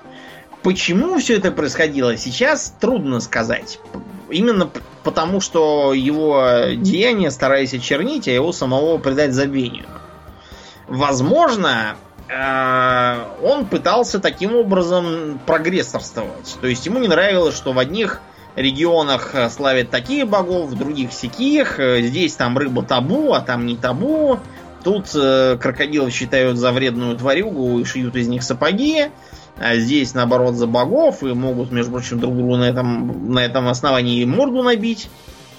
Это была не редкость в Древнем Египте, что по различию культурных взглядов там были всякие конфликты. Третьи считали, что у этого самого Аминхотепа с башкой были всякие нелады, и он был немножко странный для своей эпохи. Мнения разнятся. Одни говорят, что он был дурак, другие наоборот, что он был очень прогрессивный, но он немножко поторопился на несколько тысяч лет. Вот провел бы он в какие-нибудь другие времена, было бы очень хорошо. А есть даже версия, что из-за того, что он был худенький, болезненный и слабенький, его недостаточно воспитывали в детстве. А надо вам сказать, что методом воспитания юных фараонов была плетка из кожи гипопотама. Нехило. Да, так что, видимо, из-за того, что он был слабенький и вечно норовил отдать душу Осирису, видимо, его мало лупили в детстве, и он как бы не совсем вырос послушным от этого. А вообще-то это был такой поточный метод производства фараонов, которых лупили в детстве, потому что, как бы, фараон это же бог Хару, да, и он мог приказать абсолютно что угодно. То есть, да, как вот у Стругацких было, что, что бога есть и что бога нет, что люди ходят на руках и люди ходят на боках. То есть, теоретически он мог приказать, что хочешь, и надо было выполнять. Так вот, маленьких фараонов сильно били, именно чтобы они приказывали то, что надо, а не то, что они хотят. А Минхотепу четвертому, видимо, казалось это странным, потому что раз я бог, раз там раз все должно быть, как я решаю, почему я ничего не решаю, а решает мама и жрецы. В итоге, короче, маму отправили на пенсию. Сам он женился, вот. И женился он на наложнице, видимо, своего папы, которую звали Нефертити. Ну, это, как? которая с кандибобером на башке. Все, я думаю, видели ее голову. Сейчас длинные дискуссии ведут с того, что это. Одни говорят, что это такая шапка, другие говорят, а почему это у нее шапка, а у других не шапка. Э, другие говорят, что это у нее была какая-то странная прическа, что, может быть, она была из Нубии, то есть у нее была характерна эта вот прическа афро, которую пытались немножко облагородить на египетский лад. Третьи еще чего-то выдумывают. Короче, странная была эта самая Нефертити, на самом деле. Э, кончилось для нее это все, знаешь, чем? Тем, что из-за того, что она не сумела произвести сына, с ней фараон как бы не развелся, а назначил ее тоже фараоном. Как бы. Это, между прочим, не единственный случай. Была еще Хатшепсут. Она тоже была фараон. В смысле, просто у них не было такого термина, как фараонка. Фараонша. У них была какая-то там пресветлая жена фараона. Но это была именно жена фараона. А вот чтобы была женщина фараон, это просто фараон. Прекрасно. И да, надо было привязывать вот эту вот бороду тоже. Потому что так надо. Вот. И да, у мужиков фараонов борода тоже была привязная. Потому что все египтяне брились, и волосы тоже часто сбривали из подмышек и прочих мест, все тоже удаляли и называли своих вавилонских соседей волосатыми. Волосатый. Волосаный. Ниферы, короче, живут какие-то в этом Вавилоне. Да уж. Значит, наложница его отца, это было важно, потому что, как я уже сказал, все эти фараоны норовили жениться там на сестрах, двоюродных сестрах, если повезло, на тетушках, кстати, тоже могли жениться, если они были достаточно молодые. Да, это считалось, что это наиболее, наиболее круто для фараона. Короче, вы поняли, почему их было столько династий. Потому что долго такими темпами династия, я думаю, жить не может. И да, э, Клеопатра, она была женой своего этого брательника Птолемея, и предки у них тоже были Клеопатра и Птолемея, и дедушка и бабушка тоже были Клеопатра и Птолемея, и тоже брательники, и... В общем, Короче, не изобретательные были они, в общем. Вы поняли, да, с фантазией что-то у этих Птолемеев было не очень. У древних египтян все-таки получше было. Ну и, в общем, э, получилось что? То, что постепенно э, Аминхотеп стал как-то отодвигать в сторону культы э, общих богов, как-то стал ими пренебрегать и стал все больше упирать на доселе не то чтобы очень популярный культ Атона, он же Яти. Атон это тоже был солнечный бог, но вот знаете, как у викингов, да, у них же один он бог мудрости, стихосложения и войны, Тор бог грома и войны, э, Фрея богиня молодости и войны, э, в общем, проще сказать, кто у них не является богом войны. Короче, у них там все, все, ну, потому что жизнь у них была такая воинственная. Это просто мой сын очень любит эту тему. Он очень любит говорить, что у них там все были войны. Ему да, ну, смешно. тут надо еще понимать, что э, там просто разные были несколько народности, там всякие, там Геты и Свеи, ну, да. и всякие такие. И у каждого, естественно, был свой бог войны. Да. Поэтому, когда они там объединялись под руководством да, единого, так сказать, начальника, э, все эти боги благополучно превращались. Ну, то же самое было в Египте, потому что все эти номы объединились, поэтому, да, было много разных богов, и Ра, и Амон. И вот Атон этот тоже был. Атон олицетворял как бы солнце как таковое, то есть именно как звезду. В понимании египтян, то есть не птицу там какую-то летающую, а именно вот э, звезду. Солнечный диск по тогдашним понятиям. А, и постепенно Аминхотеп стал как-то дрейфовать к нему. Более того, он приказал построить ему а, мега-храм, который попирал вообще все представления египтян о храмах. То есть э, э, у него должен был быть храм открытый. Вместо того, чтобы сделать вот храм такой, сооружение, он был такой эм, из, из маленьких камней с э, большим количеством световых колодцев, в общем, чтобы солнце проникало. В итоге, забегая вперед, скажу, что у э, Аминхотепа, который себя через некоторое время вместо того, чтобы как Амон, да, у него было в имени, он себя назвал Эхн-Атон. То есть не в честь Амона, старого бога солнца, а в честь Атона, этого самого нового его бога солнца. В общем, все сделали, чтобы запутать. Да. А, я еще раз я напоминаю, что имя было именно душой с их точки зрения. Поэтому то, какое у тебя имя, отражает то, как у тебя будут душевные дела идти. А, да. И в итоге все это свелось к тому, что он сам себя объявил первосвященником культа Атона, и более того, он вел служение на открытом месте, потому что он говорил, ну, у нас же бог солнца, а не бог клаустрофобии. Для чего мы будем его прятать в какие-то там коморки внутри? Надо, чтобы все было под солнцем, чтобы все было э, с минимумом всяких там крыш и перемычек, чтобы было поменьше тени, и Бог мог нас хорошо видеть. А я буду, соответственно, служить а вот вся эта жреческая шобла, которая тут сидит и жрет много, а делает мало, и только мне тут все указывает под руку, что мне делать, она не нужна. Ее надо разогнать, вообще говоря. Так что платить храму он перестал, а земельные всякие пожалования у них отобрал, подарки присылать по праздникам перестал, и все стало концентрироваться на нем – и его этом самом возлюбленном Атоне. Что было тут еще непонятно? То есть то, что фараон какие-то совершает ритуальные действия, это было как раз нормой жизни. Он же все-таки бог. Не нормой было то, что он их совершал открыто. Доселе считалось, что он же как бы сакральная особа, его никто не должен видеть, кроме самых крутых. То есть а, целовать песок, по которому он ходил, это было не общенародным проявлением любви к обожаемому монарху. Это было важной привилегией самых высших лиц государства.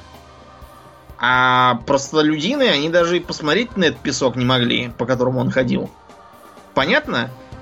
А этот, э, как бы, на виду всего честного народа служит, и на него все могут смотреть. И что плохо в том, что они могут на нее смотреть? То, что они видят, что он как бы, как бы, ну вот Рамзес, да, вот на картинке же видно, что он в 4 раза выше, чем все остальные. что он могуч, что у него идеальное лицо, что у него идеальные пропорции, что он попирает там ногами всяких там злодеев и забарывает львов, раздирая им пасть. Или вы по сравнению с ним как котята какие-то смотрятся.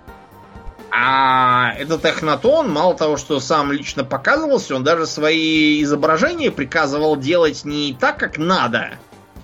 То есть, повторюсь, четыре человеческих роста и прочие дела, а так, какой он есть. И чего удумал. Да, вот я вижу, что у него какой-то какие-то губы отвисшие, какие-то уши странные. То есть видно, что гражданин потомок многих поколений инцеста. Какая-то голова у него дурацкая, как у пришельца. Вот, э, пузо какое-то у него свисает, глаза, как будто у него базидовая болезнь. В общем, странный какой-то бог получается. Удивительно. Не мог другого себе тела подыскать нормального. А, как будто этого было мало, он еще и решил, что вот эти вот фивы, я сейчас... Блин, как, как это называлось? Ах. Короче говоря, он решил сменить столицу. То есть... Из да, каких соображений? Из таких, что здесь везде сплошные храмы богомерзких всяких там Осирисов, Ра и Бастетов. Здесь сидит... Ну, и Петр Первый из каких сменил? Ну, из да, стратегических. Говорил, что, что надо ногой твердой стать при море, и то и все, но для него важно было и то, чтобы уехать подальше из Москвы, где везде сидят толстопузые бояре, которых, которые на него злоумышляют, и его от них тоже тошнит. Так что, в общем, э, было решено, что на шестом году царствования э, все должны будут собирать манатки. Два года еще будут даны так сказать, на переезд. Дальше, кто не спрятался, я не виноват. В общем, все должны переехать в новый город Ахетатон. Или Ахьяти тоже. Сейчас туда тоже можно, в принципе, съездить. Там э, а, Амарна находится такой поселочек. На столицу, прям скажу, он вам не очень тянет. Живет он главным образом за счет того, что ездят туристы и археологи копаться в том, что осталось от столицы этого самого э, Ахататона. Значит, там был построен его дворец, э, там э, были построены вот эти вот новомодные храмы с открытыми пространствами. Вот, и туда же должны были переехать всякие жители. Жители были не то чтобы очень счастливы туда переезжать, потому что многие из них э, вынуждены были бросить налаженную жизнь у них же были всякие там дома с канализацией и водопроводом, между прочим. А тут надо ехать к черту на рога куда-то в пустыню, далеко от Нила, где ничего нету, жить в каких-то там временных э, глинобитных хижинах после благоустроенных вилл.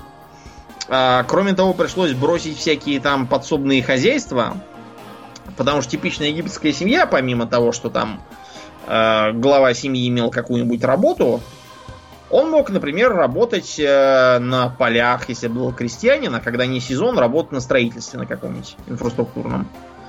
Потому что ему полагалась зарплата. И он должен был выполнять плановые показатели. Внезапно, да? Плановая экономика. Плановая экономика у них. Ничего себе. Почему я, собственно, сказал, что золото внутри страны мало ходило? По той же причине, по которой в э, Советском Союзе деньги решали не так уж и много. Потому что, как бы, денег может и много, а купить на них что-то трудно, потому что надо стоять в очереди и объяснить потом об БХСС, тут ты их взял. Вот примерно как было и в Египте. А вот, а если вы более такой зажиточный и образованный, вы могли работать, например, чиновником, писцом. Вы могли рассчитывать планы эти самые. Госплан там был довольно большой, между прочим. Вы могли работать доктором, то есть э, жрецом Сехмет который занимался тем, что писал э, записки по вылеченным или невылеченным пациентам, это все объединялось. Другой там сидел и сводил эти случаи воедино, вычислял, какие лечения больше приводят э, к выздоровлению, какие меньше. В общем, короче, работа кипела бюрократическая, можно было за это получать деньги. А тут вам надо все бросить, куда-то ехать и там сидеть и работать тоже занимаясь не весь чем. Так что популярность это фараону не прибавило. А, Еще одной странной чертой для него было то, что он совершенно запустил внешние дела. То есть, а, вместо того, чтобы посылать прежние дары своим соседям и рассчитывать на встречные от них, он что-то, знаете, решил, что он, он же как бы избранник Бога, кто ему вот эти вот чурки, живущие не весь где. Он стал им либо ничего не посылать, либо посылать откровенно оскорбительную фигню, типа того, что э, вместо золотых монет э, послать деревянные, покрытые позолотой. Вот что это такое? Ну, это идиотизм, я считаю. Да. Ему сперва стали присылать жалобы, вот, говорить, что если ты не можешь быть столь же щедр, как твой отец, то пришли хоть половину против его. Вот, или э, что там... И так, пусть брат мой пришлет не золото в таком большом количестве, которого нельзя бы исчислить. Но если брат мой чего-либо пожелает для своего дома, я отдам в 10 раз больше, чем он потребует. Моя земля его земля, и мой дом его дом. Но э, Ахетатону все это было до лампочки абсолютно. Он напрочь забросил контроль за резидентами. В результате все владения, которые находились на территории Сирии и Палестины, пошли прахом. Тамошние местные царьки стали свергать резидентов, убивать их, устраивать резню гарнизонов. Короче, делать, что хотели. э, Перебегать к всяким там соседям, к хеттам и кому угодно. А Хататон все это, знаете, говорил, что ну и что, и ладно, они, может быть, тоже будут присылать дань а может быть не будут. Все это ему было как-то до фонаря, потому что тут, тут у меня, блин, религиозная революция, вы мне какой-то ерундой досаждаете в какой-то там Сирии. Все это мне неинтересно. А кроме того, у него а, у него была еще личная трагедия. Умерла его маленькая дочка. Беда. Нет, ты не понимаешь. Траур на всю страну, а не беда. И это странно. Потому что если бы умер его единственный сын, как помнишь, вот у фараона, да, что и поразил казнью Господнюю первенца земли египетской и прошел по Египту великий вопль. Если бы так, это было бы понятно. А тут одна из шести дочерей, ну и что? Ну да, странновато вообще выглядит это все. Да, то есть это, это странно по тем временам. И это, видимо, подвигло Эхнатона вообще какие-то темные пучины, потому что он-то думал, что он возлюбленный сын э, Солнца, а тут такой вот отстой, так сказать, за что? Он ударился в Теодицею, в, в оправдание Бога, то есть. Теодицея? Ух ты. Да. Это можно э, отследить также по его поэзии. Да, это тоже странно. То Фараон есть, поэт? Да, причем поэт не в смысле э, я поэт зовуся Цветик, от меня вам всем приветик. Такое да, бывало. А он поэт именно довольно сложный, при, причем серьезный поэт, по, по нынешним меркам вполне приличный. При том, что его современники писали фигню по нынешним понятиям. То есть у него много было свободного времени, судя по всему. Я такой делаю вывод. Вот потому что он запустил все дела, у него и было много свободного времени. Я к этому и веду. Короче, следом он э, попробовал жениться на какой-то молодухе по имени Киа, но там что-то ничего не вышло, я уж не помню почему, то ли разругались, то ли, может, она бесплодна была, то ли еще чего. Поэтому он э, женился на своей дочери. Ну да. Прекрасно. Да. Ох это было как бы в норме вещей. Он просто хотел завести себе сына. Сын ему был нужен позарез, потому что он понимал, что если у него не будет сына, то все его революции пойдут к чертовой матери при следующем фараоне, который будет какой-то левый мужик, неизвестно, что из себя представляющий. Вот, но э, не получилось, не фартануло, что-то он, видимо, не потратил своему богу солнца, потому что у него опять народилась куча до до, дочек, внучек. Я не хочу об этом думать. Дочка внучек каких-то. Да, да. Не, получилось у него мужского наследника. Вот, и получалось, что следующим фараоном будет э, некий Тутенхатон. Кто бы это ни был. Тутенхатон. А я тебе скажу, кто это. Это Тутанхамон будущий. Ух ты. Просто он же, смотри, он Тутенхатон, да, в честь Атона. А потом в честь его ОМОНа. воспитывала, да, его воспитывала Нефертити, отставленный отдел. Вот, и она его всячески настраивала, что вот тот какой плохой Эхнатон-то у нас тут. Он и богов вот не почитает, и в какую-то дурацкую столицу всех перетащил, где все дохнут от болезней бесконечных. Вот, и вообще негодный этот самый Эхнатон, право слово. Вот это будешь фараону зато хорошим. Будешь все делать не так. Вот, Эхнатон это понимал, но просто так взять и там убить их обоих он не мог. Он постарался сделать по-другому. А, свою эту самую дочка жену он назначил тоже фараоном. Ну, я, я вам объяснил уже, что так. так в очередной раз. да.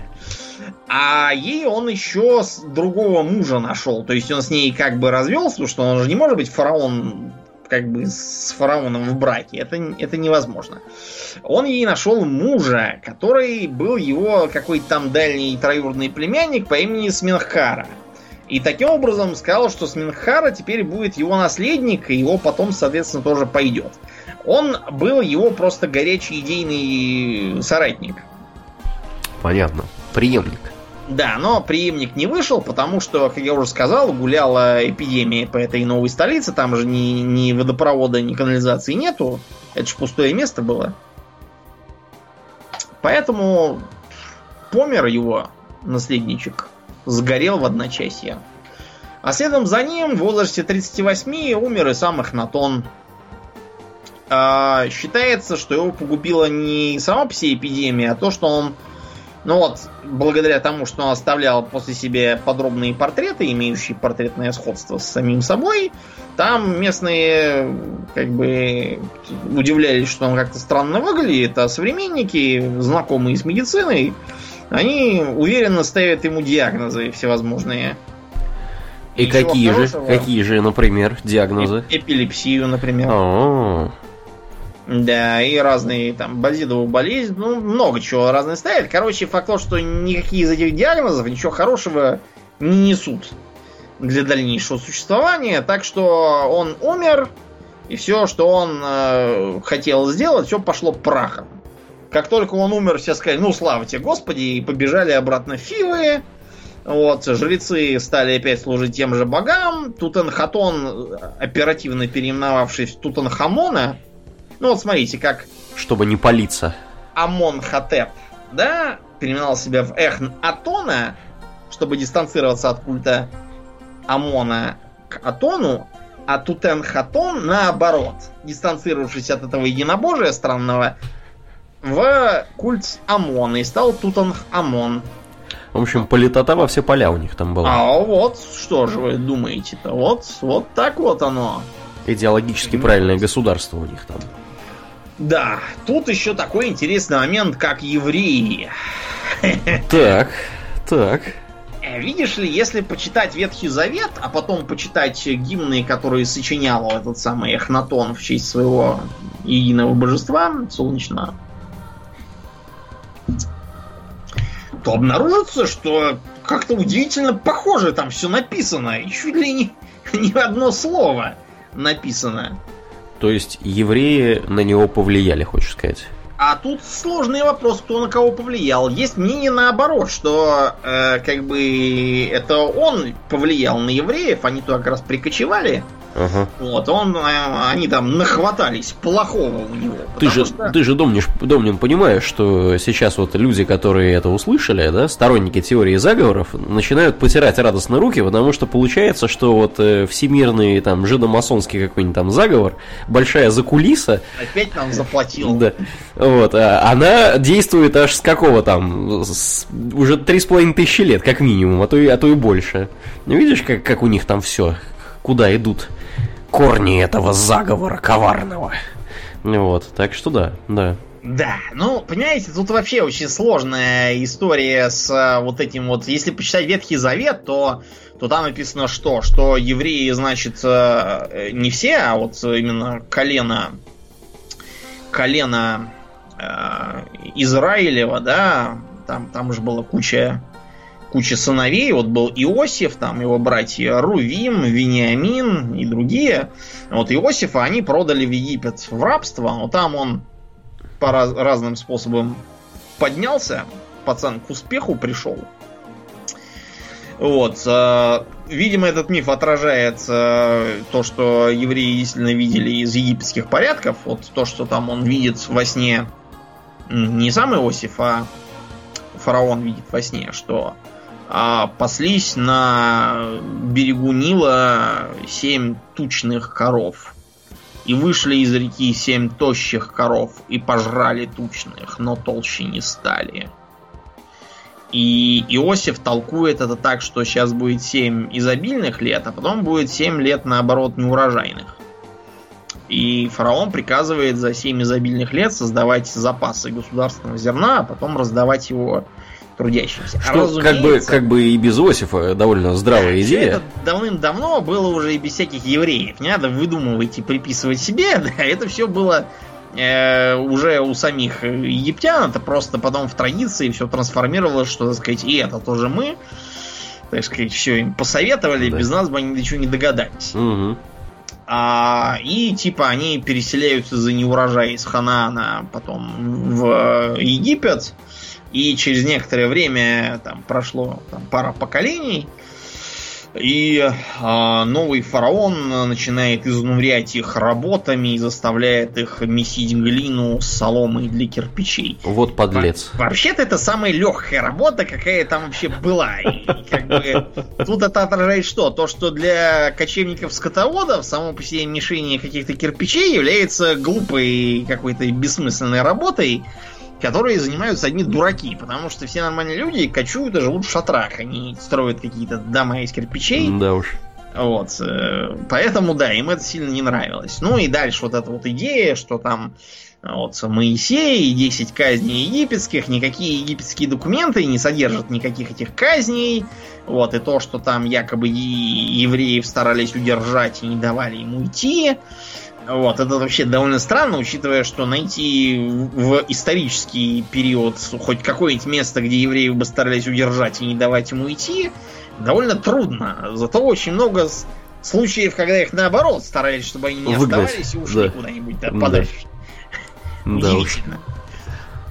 А, можно, например, еще почитать позднейшие книги египетские вот уже в эпоху эллинизма при Птолемеях а, написали так называемую историю Манифона. И там написано все наоборот, что евреи тут понаехали, их еле выгнали прямо этих евреев. С трудом выставили. Они не хотели уходить. Я говорю, ну, говорит, тут у вас вообще работа легкая, вон тут месить надо что-то. Вообще норм. В любом случае никаких там историй, что прямо был исход и прямо это все было важно, там нет. Это абсолютно типичная история. То есть, например, в византийской истории не написано, что э, князь Олег прибивал щит к воротам э, Константинополя, потому что наверняка он ничего не прибивал. Это наши придумали. Да. Чисто так. Для красного для словца. Да, да. Смотрите, да, какой у нас крутой мужик-то, да. Да. Там в Византии написано, что приехали там с большим войском, в общем, чтобы подкрепить свои права, и добились выгодного торгового договора, и уехали. Да. Ничего там никто не прибивал. По существу, говорит. короче, доложили в византийских летописях. Ничего а, не придумали. Кроме угу. того, не надо забывать, что э, в Египте был такой период гиксосского завоевания. Гиксосы были Или э, кочевой ордой, в которой да. в основную роль играли семиты. Вот, и они где-то полтора века тусовались в Северном Египте, пока их не вышибли обратно в Ханаан. Часть из них осталась в качестве такого служилого типа казаков. Да, на границе, потом там с ними, как, как и со всеми казаками, да, были всякие неудовольствия, так что они рассосались. Считается, что вот, вот именно эта история, она и легла в основу мифа об исходе евреев из Египта, так, например, считал историк Иосиф Флавий. А Иосиф Флавий был сам еврей, ему, наверное, было виднее. Угу. Да, вот такая была такая интересная история. Кончилась, правда, это все тем, что после э, упомянутого нами Аминхотепа, он же Эхнатон, все пошло прахом, там его потомкам пришлось э, всячески исправлять положение и затушевывать его историю. Извне археологи, мы про него так ничего не узнали. А потом пришла держава Хименидов. Было первое вторжение. Оно там где-то лет 70, по-моему, продлилось. Потом их выселили обратно. Потом а Химениды, второе... Домнин, давай напомним, это кто Персия. это? Персы. Это да. Персия. Да. Потом второе вторжение во главе со знаменитым Артаксерксом, персидским царем. Ну а потом э, держава Химнидов надрал некий Александр Македонский. Ага. Посадил там в Египте, где его спешно признали тоже богом. Э, посадил там своего полководца Птолемея Лага, после которого началась династия Птолемеев, длившаяся вплоть до времен Юлия Цезаря, который там с Клеопатрой тусил. Ну, в общем, стабильно у них там была политическая ситуация, видимо, Да. войск много было в стране. Да. После этого в Египет как бы все прекращается. Он как бы включается в византийскую римскую Сирию, которую вскоре потеряли из-за агрессии арабов. Ну и все, и как бы начался современный Египет, который Мыср. Все, Да. что осталось от древней державы, это копты. Составляющие меньшинство, там около 5 с небольшим процентов населения. Их там не угнетают. Ну, как, посол Египта в Москве 10 лет назад был именно копт. Ого, интересно. Я его спросил, он говорит, нет, не угнетают. Значит, у них там общество терпимое. Ну, как тебе сказать, общество было терпимое при Мубараке, потом был Тахрир, Угу. вот, торжество демократии, стал Эль-Бороды, Мубарак внезапно оказался злой, вот, э, приехали европейские журналистки, чтобы порадоваться демократии, их там очень быстро так тахрировали, что они потом долго лечились. Да. Вот. Ну а потом, как известно, пришел генерал-адмирал Ассиси, вот, всех этих похватал, расстрелял, повесил, и, видимо, Мубарак там до сих пор приходит к тюрьме, где сидят оставшиеся тахриры, ставит там шезлонг, зонтик, Да, Показывает неприличные жесты в их сторону. да, и кричит, вот вам ваш политический ислам, вот вам площадь Тахрир, вот вам арабская весна.